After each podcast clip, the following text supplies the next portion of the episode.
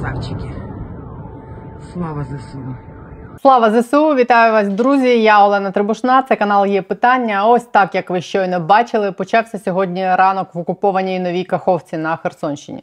Звідти і почнемо тиждень. Як анонсував на початку минулого тижня їх новоспечений командувач Суровікін, вони готуються там до непростих рішень. Ой, Вот Олег это- Анатольевич, все прелести от взятия Одессы нам известны. Да. Как известно, все прелести от взятия Киева или хотя бы даже Николаева. Но для начала, конечно, освобождение. Нам бы для начала закрепиться в Артемовске, а для еще большего начала не потерять хотя бы Херсон.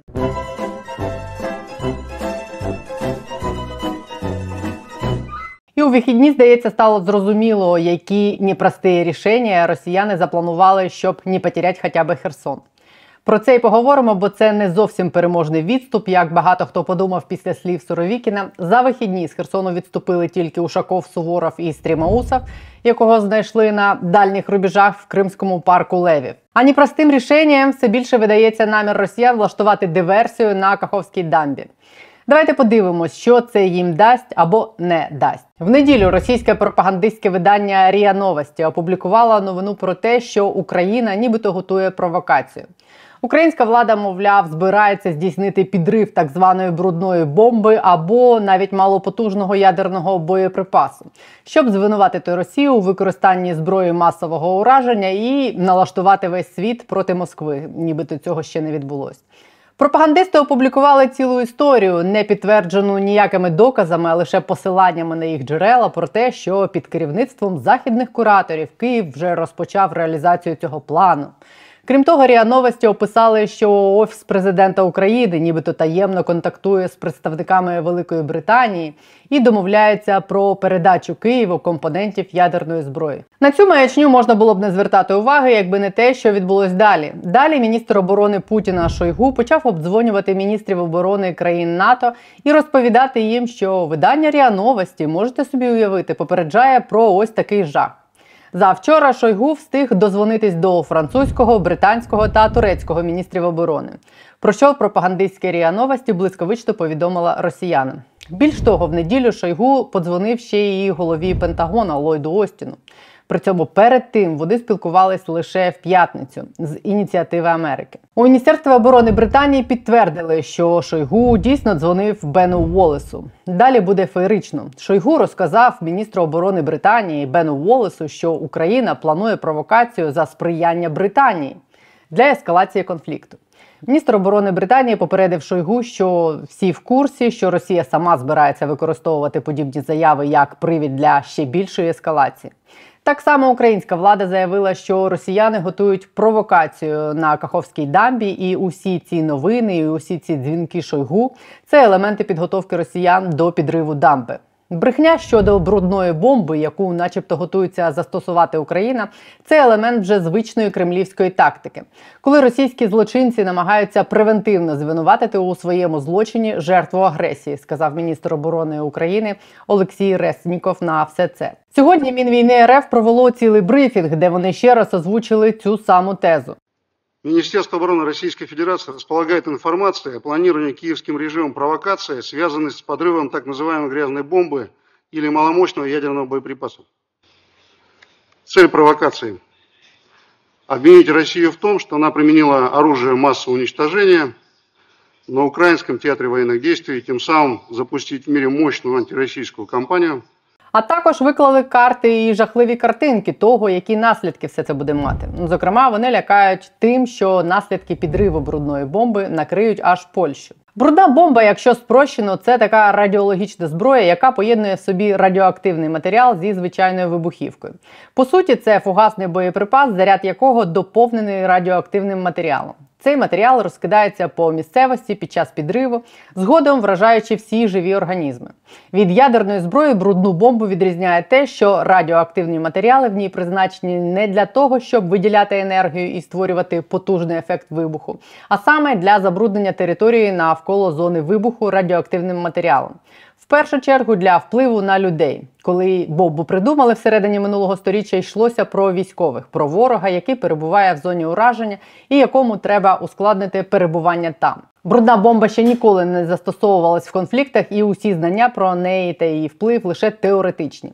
Американці колись проводили розрахунки, які вказують на те, що випромінювання, спричинене брудною бомбою, не буде настільки сильним, щоб викликати серйозні масові захворювання чи смерті.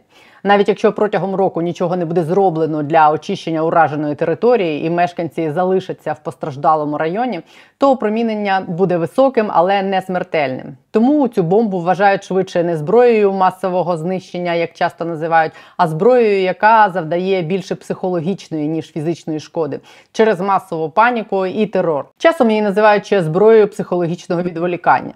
Але ще раз підкреслюю, все це лише теоретичні висновки, бо на практиці брудну бомбу досі не використовували. Росіяни, якщо зважаться, будуть першими, що теж символічно і симптоматично. Що відбувається тим часом зараз в самому Херсоні? Там окупанти продовжують так звану евакуацію мешканців і установ. Сьогодні вранці з Херсона евакуювали бюсти Суворова і Ушакова. Це якраз може і непогано, бо не буде так, як з Катериною, яку в Одесі вже пару місяців як намагаються знести. Лише минулого тижня там закінчилось електронне голосування, в якому більшість тих, хто взяв участь, проголосували за повний демонтаж пам'ятника російській імператриці. Але повернемось до Херсону. Одним з перших звідти евакуювався той самий колаборант Стрімоусов. Кому не нравится наша карта, привыкайте. Записує він ось ці свої погрози з дальніх рубежів вигаданої ним імперії з окупованого Криму. У вихідні Стрімоусов виклав фото з родиною, на яких за його спиною чудово видно парк левів у Білогірському районі в Криму. На березі Тайганського водосховища, що загалом символічно, Росія проголошує своїми території, які не контролює. Колаборант звільняє Херсон, втікаючи в Крим. Все як він казав. Когда мы отступаем, это значит мы вперед идем. Всімірна історія, новейша історія Росії. Тим часом голова ГУР Кирило Буданов в сьогоднішньому інтерв'ю стверджує, що під виглядом тотальної евакуації росіяни заводять в Херсон війська та готують вулиці міста якраз до оборони. Якщо ЗСУ візьмуть хоча б вогневий контроль над Каховською дамбою, яка зараз є єдиною повноцінно функціонуючою транспортною артерією, росіянам в Херсоні доведеться або швидко залишати місто і виходити, або вони ризикують опинитися в такій самій ситуації, в якій раніше опинилися українські захисники в Маріуполі. Тому мінування дамби і погрози її підірвати це якраз схоже на підготовку ґрунту на той випадок, коли їм буде потрібно виходити. Щоб повністю зруйнувати конструкцію такого рівня і масштабу, як Каховська дамба, потрібні десятки тонн правильно розташованої вибухівки. В разі повної руйнації греблі лівобережжя Херсонської області буде затоплено. Самі росіяни закриють повністю можливість подачі води до Криму і знищать можливість існування Запорізької АЕС, яку вони окупували. Просування збройних сил України вони цим ускладнять на певний проміжок часу за оцінкою Буданова приблизно на два тижні. При цьому самі російські військові будуть змушені відступити до Криму. Але за словами Буданова, повного замінування дамби, яке буде мати такі наслідки, росіяни не зробили, і дамба замінована частково для часткової руйнації, якщо знадобиться. В разі часткового руйнування греблі ворог виведе з ладу шлюзову частину, машинні зали і зробить греблю непридатною для використання за призначенням. При цьому збережеться північно-кримський канал, частково буде розлив води. І ускладниться просування збройних сил України. Словом, можливо, цього тижня росіяни таки спробують реалізувати оці свої непрості рішення. Світ про це попереджений, і тим брехливим дзвінкам Шойгу у вихідні ніхто не вірить, про що й сказав Бен Уоллес Шойгу, крім хіба що кількох мільйонів зомбованих росіян. Україна технічно не може підірвати величезну греблю е, Каховської ГЕС, наприклад, Хаймарсами тими ж. Навіть Антонівський міст, який був постійним об'єктом атаки Хаймарсів, знищити повністю не вдалося. Версія про те, що Україна застосує брудну бомбу чи тим більше ядерну зброю для того, щоб зруйнувати дамбу, взагалі фантастична. Навіть не тому, що ядерну зброю ми, на жаль, віддали багато років тому за Будапештським меморандумом, а тому, що вчини Україна те, в чому її авансом звинувачують росіяни, і у нас були б великі проблеми з нашими західними партнерами і постачанням зброї. А от як якраз російські сапери греблю, яку вони тимчасово окупували і контролюють, легко зможуть підірвати, щоб спробувати, приміром, обвалити тонни води на українські війська, які наступають на Каховку та на Херсон. Ситуацію на полі бою ці непрості рішення не змінять, хіба що уповільнять наступ ЗСУ, і як це вже було неодноразово погіршать ситуацію самої Росії, тому що за спробу влаштувати гуманітарну катастрофу на півдні України Росія отримає відповідь. І ті кілька бомбосховищ, які почали облаштовувати в Москві останнім часом, не вмістять 10 мільйонів москвичів. Минулого тижня міністр оборони Сполучених Штатів Ллойд Остін особисто дзвонив міністру оборони Шойгу, і між ними відбулася розмова. Припускаю, що Остін озвучував Шойгу попередження, якою буде відповідь США на ті чи інші кроки росіян. Той самий день, коли відбулася та розмова, на американському телебаченні показували, як 101-ша повітряно-десантна дивізія армії Сполучених Штатів вперше за майже 80 років була розгорнута в Європі в ці дні. Це один з найелітніших американських десантно-штурмових підрозділів. Він розташовувався в Румунії менш ніж за 5 кілометрів від кордону з Україною, звідки видно острів Зміїний, приміром. 4700 американських військових цієї дивізії в ці дні проводять спільні навчання разом з румунськими військовими поблизу румунсько-українського кордону. Ми приносимо з собою унікальні можливості повітряного штурму, розповідав на камеру заступник командира дивізії, бригадний генерал Джон Лубас. Як стверджує американський журналіст в цьому репортажі, з навчань американські військові стверджують, що готові до бою, хоч сьогодні ввечері, і в разі ескалації готові перетнути кордон України, якщо буде наказ. They're fully prepared to cross over into Ukrainian territory if ordered to do so. В Росії це теж побачили і почули. Спостерігаючи за цим, я не виключаю, що ми наближаємось до моменту, коли росіяни таки спробують здійснити теракт в якомусь вигляді, відповіддю на що буде введення військ США чи НАТО в Україну. Ще про одну цікаву історію хочу розказати сьогодні на початку тижня. Ця історія перекочувала в нього з тижня попереднього. В американському виданні Нью-Йоркер вийшло наприкінці минулого тижня розслідування про те, як Сполучені Штати озброювали Україну від найперших днів вторгнення і понині. Багато чого з того, що там написано, ми вже чули від інших американських видань за ці 9 місяців вторгнення, але є в ньому кілька нових моментів, про які хочу згадати сьогодні. Зокрема, про те, як генерал Валерій Залужний тримав в секреті свої плани оборони від усіх, абсолютно, в тому числі від Вашингтону. Нью-Йоркер розповідає, що генерал Марк Міллі, голова об'єднаного комітету начальників штабів Сполучених Штатів, по кілька разів на тиждень говорив з залужним, намагаючись отримати від нього інформацію про те, як Україна буде вибудовувати свою оборону, чи хоча б зрозуміти, чи є взагалі такий план оборони. Зі свого боку, Міллі пропонував заложному своє бачення робити акцент на розсереджені мобільні підрозділи, кілька ліній оборони по всій країні і поєднання сил регулярної армії та партизанської війни. Однак заложний відмовлявся розповідати будь-які подробиці про свої плани, а також ділитися інформацією про схованки з озброєнням, які він постійно маскував та переміщував країною, щоб російська армія не змогла знищити чи захопити їх. Ось як пише про це Нью-Йоркер. Окремі американські чиновники вважали, що залужний, подібно до Зеленського, не до кінця повірив американській розвідці. Інші були переконані, що залужний вірив цим даним і мав на руках військові плани, проте хотів зберегти їх у секреті від Зеленського. Висловлювались навіть складні припущення про те, що, мовляв, таким чином залужний можливо намагається уникнути того, що влада України попросить його згорнути підготовку, а тому побоюється ділитися планами з Міллі, щоб ця інформація не була предметом обговорення Білого Дому та Офісу президента України. Насправді причина втаємниченості залужного виявилась набагато прозаїчнішою та обґрунтованішою, пишуть автори статті. Тоді ми нікому не довіряли, сказав Нью-Йоркеру високопоставлений український військовий чиновник. Наш план був нашим єдиним малесеньким шансом на успіх, і ми не хотіли, щоб хтось взагалі знав про нього. Справжня стратегія залужного, зрештою, полягала в тому, щоб за будь-яку ціну запобігти захопленню Києва, а в інших регіонах дозволити російським силам розтягнутися так, щоб їхнє просування випередило швидкість лінії логістики та постачання. Ідея його полягала в тому, щоб поступитися територією в короткостроковій перспективі, але отримати можливість розгромити російські підрозділи, як тільки вони виявляться надмірно розтягнутими. Щоб зберегти цей план у таємниці, залужний наважився на неймовірний крок. Пише Нью-Йоркер. У лютому генштаб ЗСУ, нібито все ж таки погодився поділитися своєю стратегією захисту України. Військового аташе Посольства Сполучених Штатів, полковника ВПС Британі Стюарт, викликали до генштабу ЗСУ та показали їй односторінковий начерк українських позицій і схеми оборони.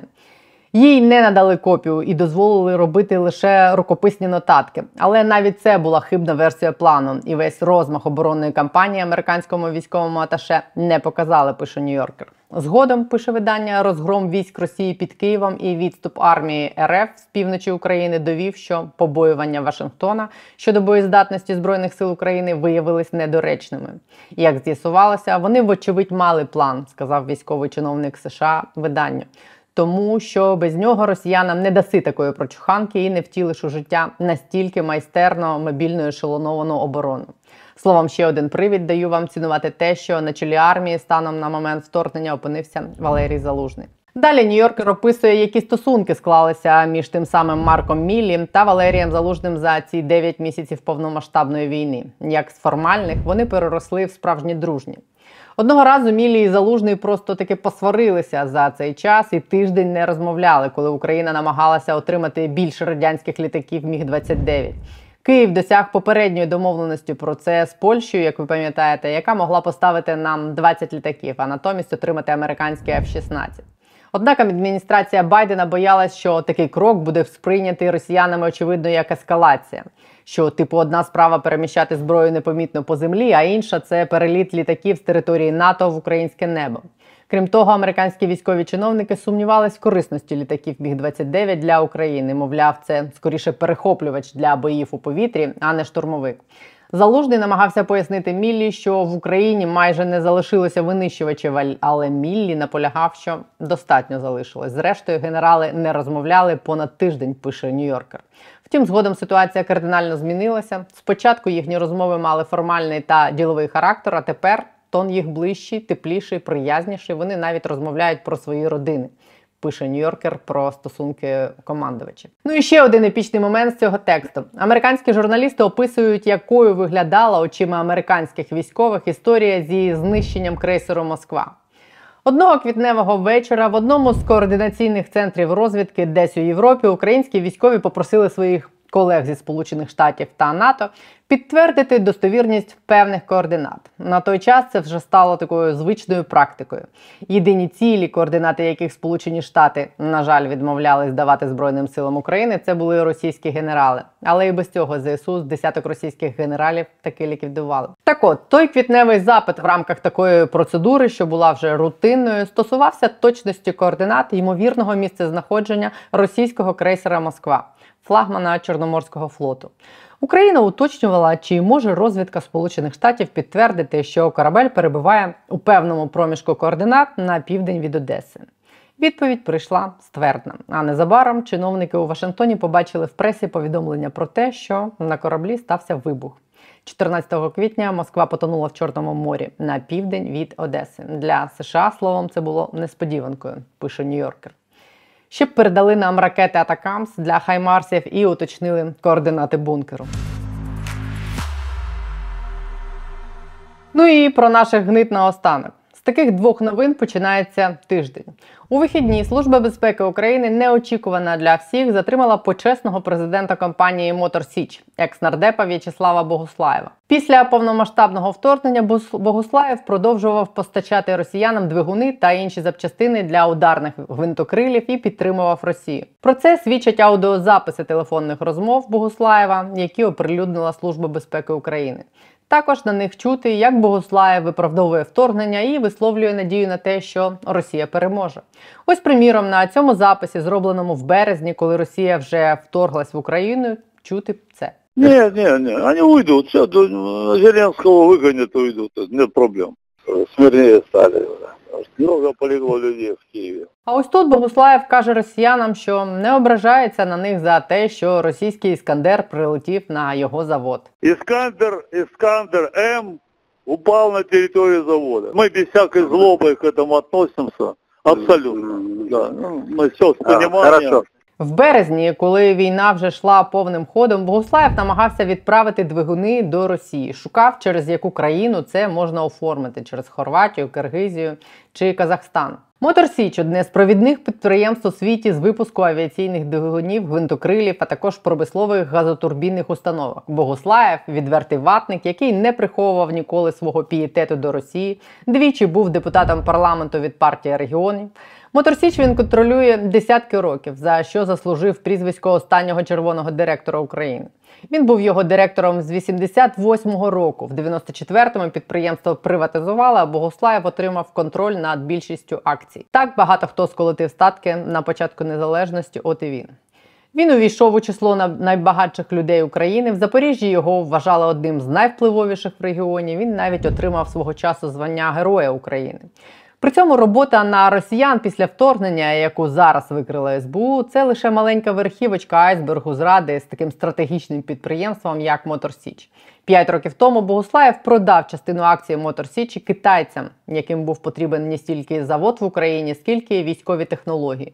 Причому наші силові структури це здається непокоїло менше ніж Сполучені Штати Америки. Три роки тому США публічно виступили проти продажу Мотор Січі китайським інвесторам, бо ті крадуть військові технології. В січні 2021 року РНБО ухвалила санкції проти китайських громадян, яких пов'язують з акціонерами Мотор Січі.